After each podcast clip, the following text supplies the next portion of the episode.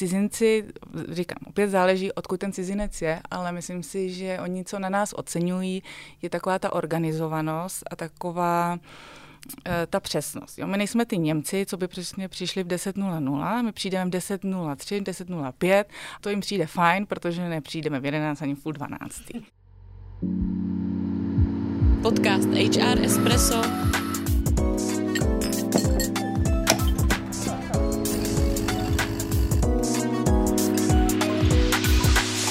vaše pravidelná dávka informací ze světa personalistiky.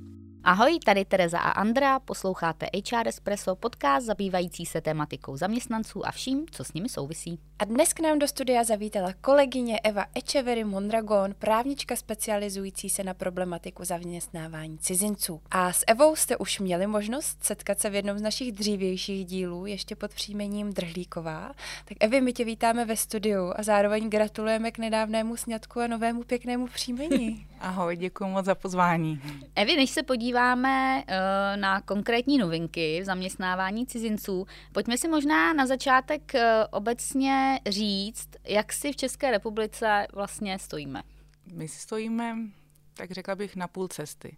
Česká republika přemýšlí, jakou cestou se vydat, respektive už trošku ví, chtěla by, chtěla by se zaměřit víc na technologie, víc na podporu IT, ale zároveň jsme pořád průmyslová země a většina, většina vlastně naší ekonomiky závisí na, na výrobě, eh, na automobilovém průmyslu, na, eh, na výrobě ocely a podobně. Takže jsme tak, já bych řekla, na půl cesty v tom rozvoji. Mm-hmm. Takže jsme víc uh, montovnou nebo IT hubem z hlediska, z hlediska imigrací? Uh, z hlediska imigrací tam asi ta odpověď je jasná. Tam, když se podíváme, kde pracuje nejvíce cizinců v České republice, tak to je opravdu čistě výroba a, a nekvalifikovaná, nekvalifikovaná pracovní síla. Tam třeba víme, že přes půl milionu cizinců, máme 1,1 milionu cizinců v České republice, dohromady i dětí, důchodců, Eh, a více jak půl milionu pracuje právě v těch nižších až úplně těch nejnižších eh, kvalifikovaných pracích. A naopak eh, těch jakoby vysoce kvalifikovaných nebo kvalifikovaných cizinců, tam řekněme, že, že máme přibližně 100 tisíc a to je včetně občanů Evropské unie. My tady v Čechách dlouhodobě trpíme nedostatkem pracovní síly a stále to vypadá na to, že není žádné efektivní řešení. Tak máme v Čechách nějakou strategii? Eh, říkáme, jaké cizince v Čechách chceme? Mm, tak Česká republika má něco nadefinováno. My víme, eh, nebo říkáme si, eh, odkud ty cizince chceme. Máme takzvané kvóty, to znamená, eh, z každé třetí země mimo EU máme nastaveno, kolik cizinců ročně může požádat třeba právě o ta pracovní víza. Takže říkáme, potřebujeme tolik lidí z Indie, tolik lidí z Mongolska samozřejmě, Primárně se, jsme se vždycky zaměřovali na, na země, které nám jsou jazykově blízké, to znamená Ukrajina měla nejvyšší ty kvóty eh, a ty exotičtější země, kde jsou třeba menší konzuláty a není tam taková kapacita, tak tam těch lidí vlastně nabíráme méně. Ale neříkáme, koho chceme, to si myslím, že je ten největší problém. My neříkáme, potřebujeme lékaře, potřebujeme inženýry nebo potřebujeme dělníky do stavebnictví. To jsme si ještě nebyli schopni nadefinovat asi obecně ta strategie je, že chceme přilákat ty mozky uh, a věnovat se právě třeba uh, těm kvalifikovanějším rolím. Tak co my můžeme nabídnout a jak, jak vůbec je těžké uh, ty mozky přilákat, protože to asi chce udělat každá země. Mm, přesně tak. Není to jednoduchý. Musíte, protože pokud člověk má vysokoškolské vzdělání, má praxi a má tu přidanou, přidanou hodnotu pro vás jako pro zaměstnavatele, tak vy ho musíte na něco nalákat. A samozřejmě každá země, nejenom v rámci EU, se snaží uh, tyhle ty mozky, ten, jakoby ten brain gain uh, přilákat. To znamená primárně, samozřejmě je to přes peníze, to znamená cizinci uh, musíte nabídnout nějaký konkurenceschopný plat, a potom se i ty cizinci dívají na to, na jak dlouho třeba dostanou vízu. A Česká republika v tom srovnání, evropském srovnání, jako nemluvím třeba o Kanadě, Austrálii, na tom celosvětovém měřítku, strašně zaostává, protože dává krát, na krátkou dobu pobytová oprávnění a vlastně nedává žádnou motivaci tomu cizinci, jakoby ničím ho zvláštním ho neláká do, sem, mm. do Čech. Takže je to většinou na tom zaměstnavateli nabídnout ty benefity a vysvětlit mu ty výhody České republiky. Mm. A kolik je taková ta standardní doba, kterou uh, nabízíme na ten pobyt? V současné době jsou to dva roky. My třeba víme, že Německo nabízí čtyři roky, víme, že Kanada má, dává rovnou trvalý pobyt cizincům, těm vysoce kvalifikovaným, což samozřejmě, když pokud si máte vybrat, tak pak že ta volba je poměrně jednoduchá. Eh, a nově s novelou zákona pobytu cizinců od července těm vysoce kvalifikovaným, kteří mají modré karty, ale těch je do dvou tisíc v České republice, tak těm dáváme na tři roky pobyt. A víš, proč to tak je? Proč máme tuhle strategii a politiku? Protože, řekněme, eh, jsme, trošku se bojíme, bojíme se, že by ten cizinec přijel a pak te, zde neplnil ten účel pobytu. To znamená, my říkáme, radši si to jednou za dva roky zkontrolujme, jestli ten člověk opravdu pracuje, odvádí daně a, a pro, proto vlastně se moc nechceme jako tou cestou delších těch pobytů. Co cizince obecně, kromě tedy platu, zajímá nejvíc v případě relokace? Mm, tak on ten plat samotný není samozřejmě rozhodující. Jak víme, tak uh, že průměrná mzda, že cizinec, pokud si to zadá do Google, tak vidí, že Česká republika 42 tisíc korun skoro už v roce 2023. Pak samozřejmě zjistí, že čistá, či, čistého mu zbyde trošičku míň a pak se podívá, kolik zaplatí za bydlení, což je jako, ten, jako jeden z těch hlavních problémů, hlavně v Praze. Takže nějakým způsobem se dívá na to, kolik mu vlastně na konci měsíce zbyde čistého peněz po tom, co, co odečte ty náklady na bydlení.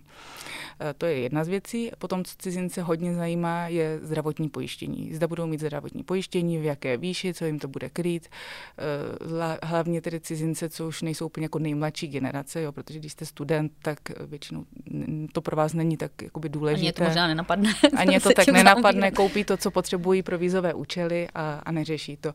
Ale uh, myslím si, že to je jako jedna z těch eh, témat, co cizince zajímá a potom určitě, pokud mají děti, tak uh, systém vzdělávání, uh, kolik stojí školné v České republice a podobně. Mhm.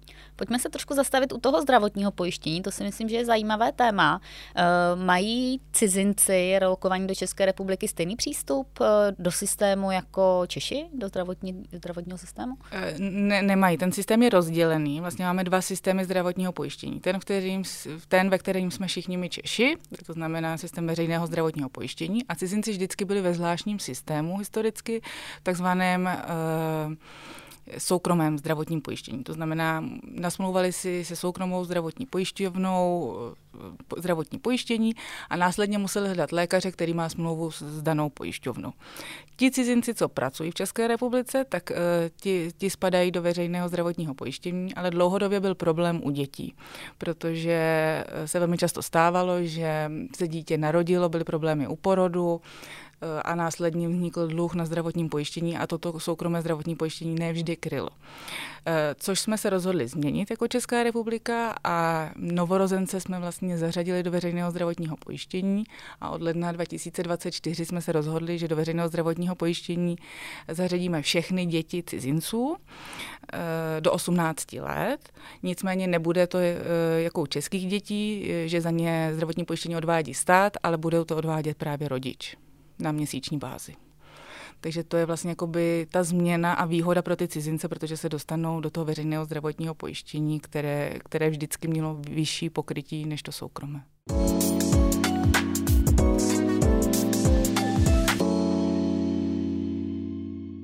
Vy, ty se ve své práci denně setkáváš cizinci, konec konců tvůj manžel je taky cizinec. Um, co cizince v Česku trápí a naopak, co se jim tady líbí a proč jsou tu?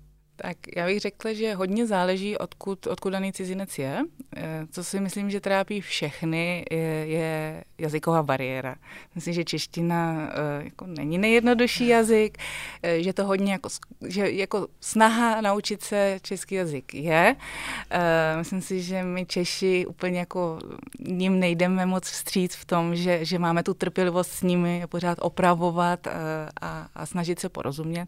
Takže to samozřejmě je to, co je trápí, ale pokud, pokud je to cizinec z nějaké slovanské země, tak většinou plus minus časem si na toto zvykne. U těch jakoby vzdálenějších jazykových jakoby variací tam je to složitější.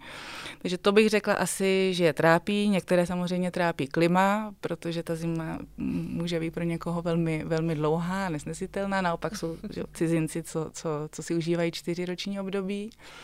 A, a co oceňují, tak určitě kromě toho zdravotního pojištění, co jsme se bavili, tak i systém, eh, systém vzdělávání, eh, že vlastně pokud dají děti do české školy a děti se naučí ten jazyk, eh, tak mají, tak mají zdarma školné, co, což je pro ně, a to, škol, to školství si myslím, že, že je na, na poměrně dobré úrovni v, v tom světovém srovnávání.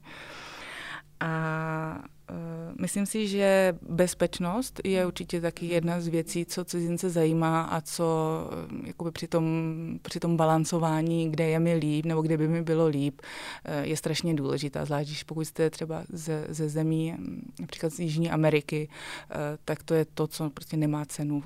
Jo, to, že můžete jít v noci v Praze a nic se vám nestane, nikdo vás nepřepadne, tak to si myslím, že je taky velká přidaná hodnota České republiky. A jak se koukají třeba na naší povahu, na naší českou povahu? Jak to máte doma?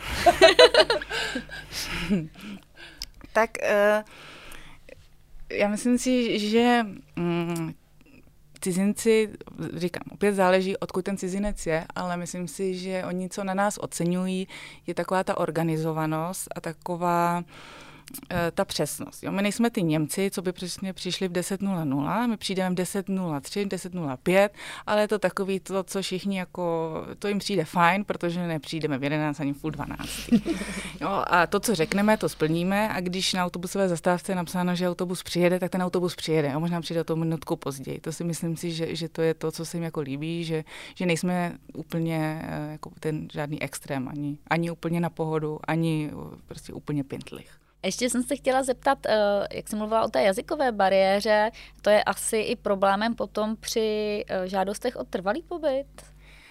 Přesně hmm. tak. Myslím si, že ta jazyková bariéra, kromě teda té žádosti o trvalý pobyt, kde vy vlastně musíte složit zkoušku na úrovni A2. Dříve to bylo A1 a já jsem vždycky říkala A1, to je takové to, že sedíte v nemocnici a víte, že sedíte v nemocnici, protože jste si přečetli eh, jakoby, ty cedule a rozumíte. A ministerstvo vnitra došlo, došlo k závěru, že je to potřeba trošičku jako zlepšit, protože samozřejmě uh, ta jazyková vybavenost ne, nebyla dostatečná cizinců, takže, takže dali to na úroveň A2 a vlastně a na, na české občanství je to úroveň B2, jestli se nepletu, což, což už je poměrně jako vysoká úroveň znalosti českého jazyka. Takže pokud cizinec a víme, že třeba lidé z Číny nebo z Japonska pro ně jakoby je to hodně náročné se ten jazyk naučit. I jsem, já jsem dříve i učila cizince český jazyk, takže mi to pořád reklamovali, eh, protože tvrdili, že na všechno máme pravidlo a k tomu 99 výjimek. Eh, takže pro někoho ta A2 je prostě ne, ne, nemyslitelná a, a stráví 10-15 let v České republice a nikdy se ten jazyk nenaučí, protože třeba pracují jenom v angličtině, hmm. mají kamarády jenom anglicky hovořící a, toho, a žijou v té své bublině hmm. a toho kontaktu je velmi málo.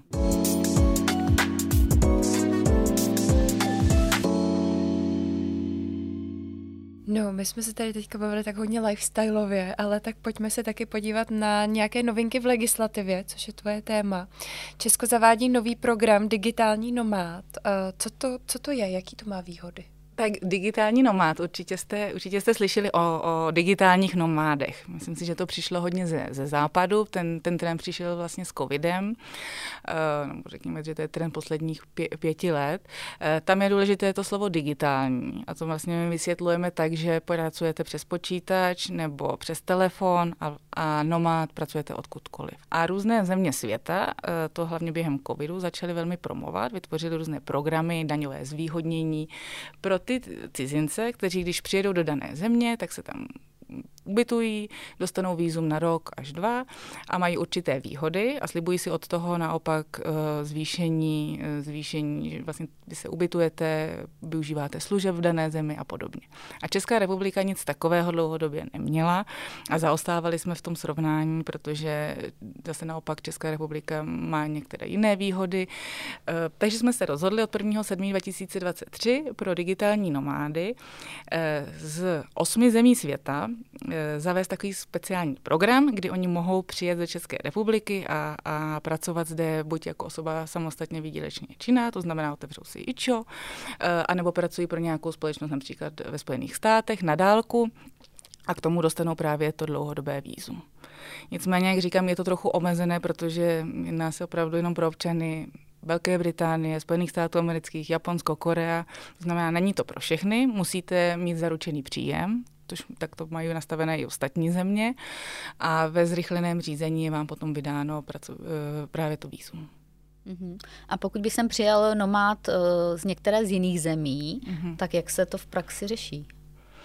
Pokud by byl, eh, no tam samozřejmě otázka, já bych se vždycky zeptala, odkud přijede daný nomád, ale řekněme, že to bude, nejme tomu, eh, nomád z Mexika, bychom dali příklad. To znamená, byl by v Mexiku, musel by si podat žádost přes zastupitelský úřad v Mexiku. A teď samozřejmě otázka, a to je něco, s čím já trošičku bojuju v tom, v tom programu, že si bude vlastně otevírat živnostenské oprávnění v České republice a říká, že bude v České republice pracovat pro nějakou společnost někde ve světě eh, a té společnosti fakturovat. A v minulosti ministerstvo vnitra tyto žádosti zamítalo a říkalo, no tak pokud pracujete pro společnost v Americe, tak si pracujte z Mexika nebo z Ameriky.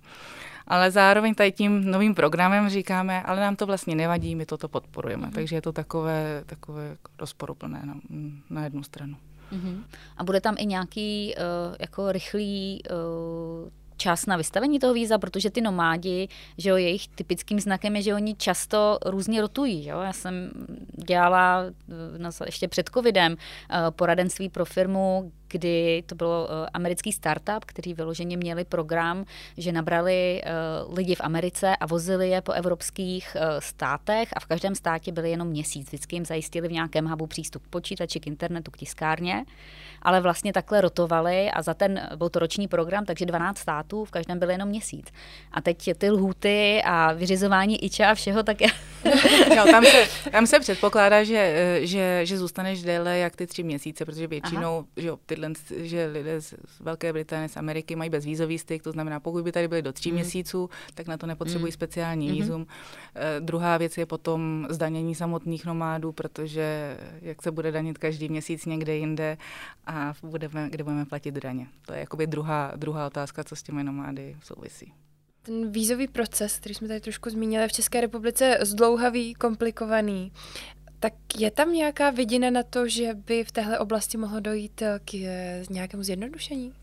Mhm. V současné, eh, v současné době se chystá nový zákon o pobytu cizinců, který uvidíme, zda stoupí v platnost v roce 2025 a tam se očekává velká digitalizace státní zprávy. To je asi jeden z nejtěžších úkolů vytvořit samotný, samotný systém, který zdigitalizuje, protože v současné době vlastně se dělá hodně úkonů čistě eh, jakoby v listinné podobě. To znamená, vy si vezmete formulář, vytisknete si ho, vyplníte si ho rukou, odnesete ho na úřad a pracovnice na úřadě ten váš čmaropis musí přepsat do jejich systému, což samozřejmě eh, zabere spoustu času a následně eh, ten písemný spis nebo ten listinný spis musí poslat na jiné pracoviště, to znamená, ještě si přeposílejí různě eh, spisy a podobně. Českou že, poštou předpokládám. Ano, českou poštou.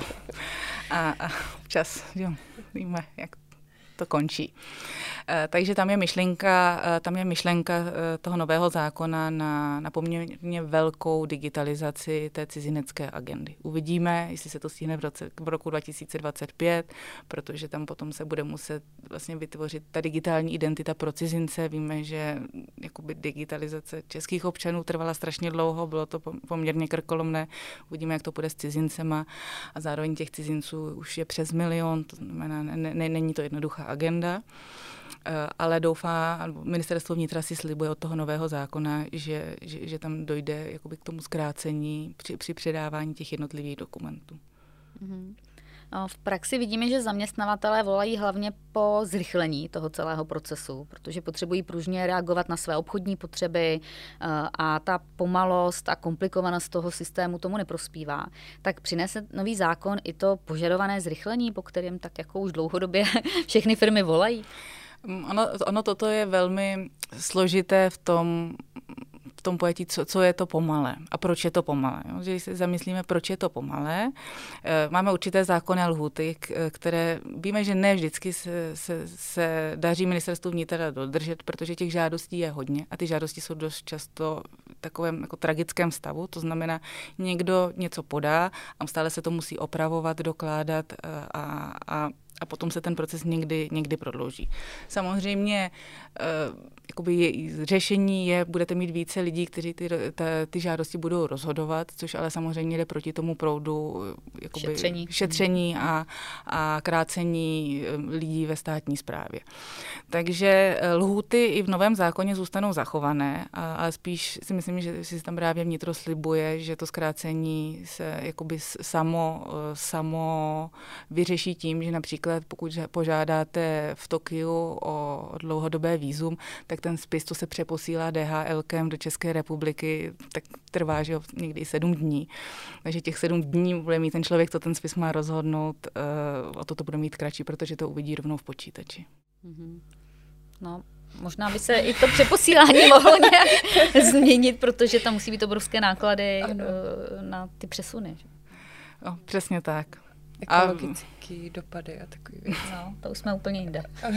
Mm, ale tam bych ještě chtěla, ještě jakoby ta druhá mince eh, toho, proč je to pomalé, je, že pořád se jedná jakoby o, o vstup eh, lidí, kteří nejsou z Evropské unie do České republiky, když se bavíme o těch třetí zemcí. A, a hraje tam otázku národní bezpečnost, to znamená, ty lidi se musí prověřit, musí se prověřit, jestli nehledá Interpol, Europol, jestli nejsou na sankčním listu a podobně. A tohle to jsou poměrně zdlouhavé procesy. A zároveň pokud my uděláme z 90 dnů pět dní, tak samozřejmě to bude asi nějaký incentiv pro ty cizinci, že si řeknou do té České republiky chci, ale víme, že samozřejmě eh, to téma politicky je velmi, eh, velmi kontroverzní. To znamená, nikdo nechce udělat to rozhodnutí a říct, pojďme to zrychlit, pojďme si nabrat tady 100 tisíc lidí hmm. z Indie. Hmm.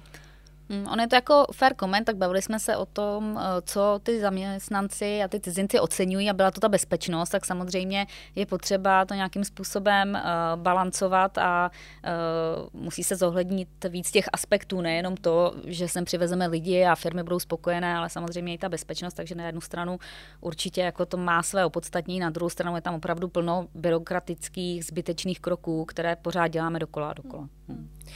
A je nějaký, nějaký příklad země, která tohle dělá hezky a dobře a mohli bychom se inspirovat? Tak těch inspirací po světě je určitě hodně. Já si myslím si, že každá ta země, eh, vyspělá země, hovořila jsem tu o Kanadě, o Austrálii, každá ta země ty lidi musí prověřit, protože je to prostě otázka národní bezpečnosti.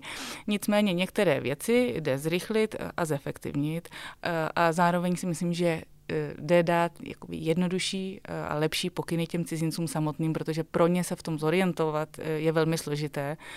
Zákon samotný přeložený do angličtiny vůbec není, takže vlastně mm, vychází pouze z informací na, na, na internetu. A, a tam velmi často, že v těch různých fórech, v jednotlivých komunitách potom dochází k hodně dezinformacím. Mm-hmm. Někdy třeba zaměstnavatelé volají po tom, proč musí všechno překládat, proč to nemus, nemůžou podávat rovnou třeba v angličtině.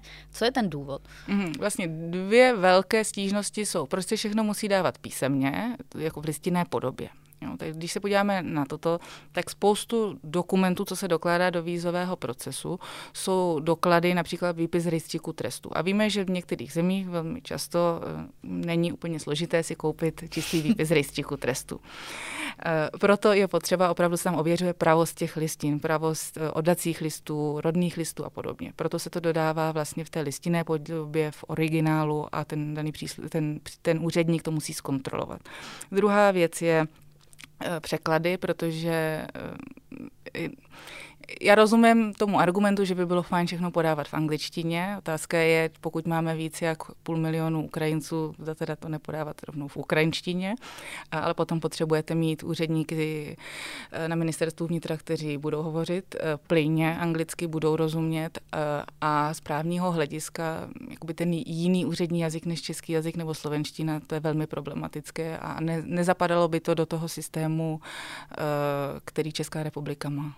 Jo, ono je to asi pravda potom, kdyby se tam uh, měly prokazovat vlastně ty překladatelské věci, že jo, u těch uh, dokumentů v těch originálních jazycích, tak uh, že někdo něco pochopil špatně nebo podobně, tak by to bylo asi náročné, že asi to není úplně cesta, kterou se vydáme v nějaké blízké budoucnosti. Pře- přesně tak a i ten rozhodčí by pak musel vydat rozhodnutí a to rozhodnutí musí v tom správním řízení odůvodnit. To znamená, on by řekl, a jak to odůvodníte, protože vy najednou nemáte ten český překlad, to znamená, diplom není středoškolský, nebo diplom není vysokoškolský, měl být vysokoškolský, je středoškolský, protože já jsem si to takto přeložil. Jo, to jsou prostě jako, to je strašně složité. Nedělá se to ani v trestním právu, nedělá se to, nedělá se to ani v občanském právu, takže by to úplně právě nezapadalo do toho, do toho našeho, od toho tady vlastně ty soudní tlumočníky máme. Mm-hmm. Takže vlastně ta šance na to zrychlení, o kterém jsme se bavili, což teda by bylo jako super, aby se stalo, tak uh, to si slibujeme, že pomůže ta digitalizace, že uh, se nebude muset čekat na ty listinné podoby, ale budou moci rozhodčí pracovat už s nějakými tedy skeny dopředu, takže tím by se mohly zkrátit ty efekty, ty konkrétní doby toho rozhodování. Takže to je taková ta pozitivní zpráva z té novely.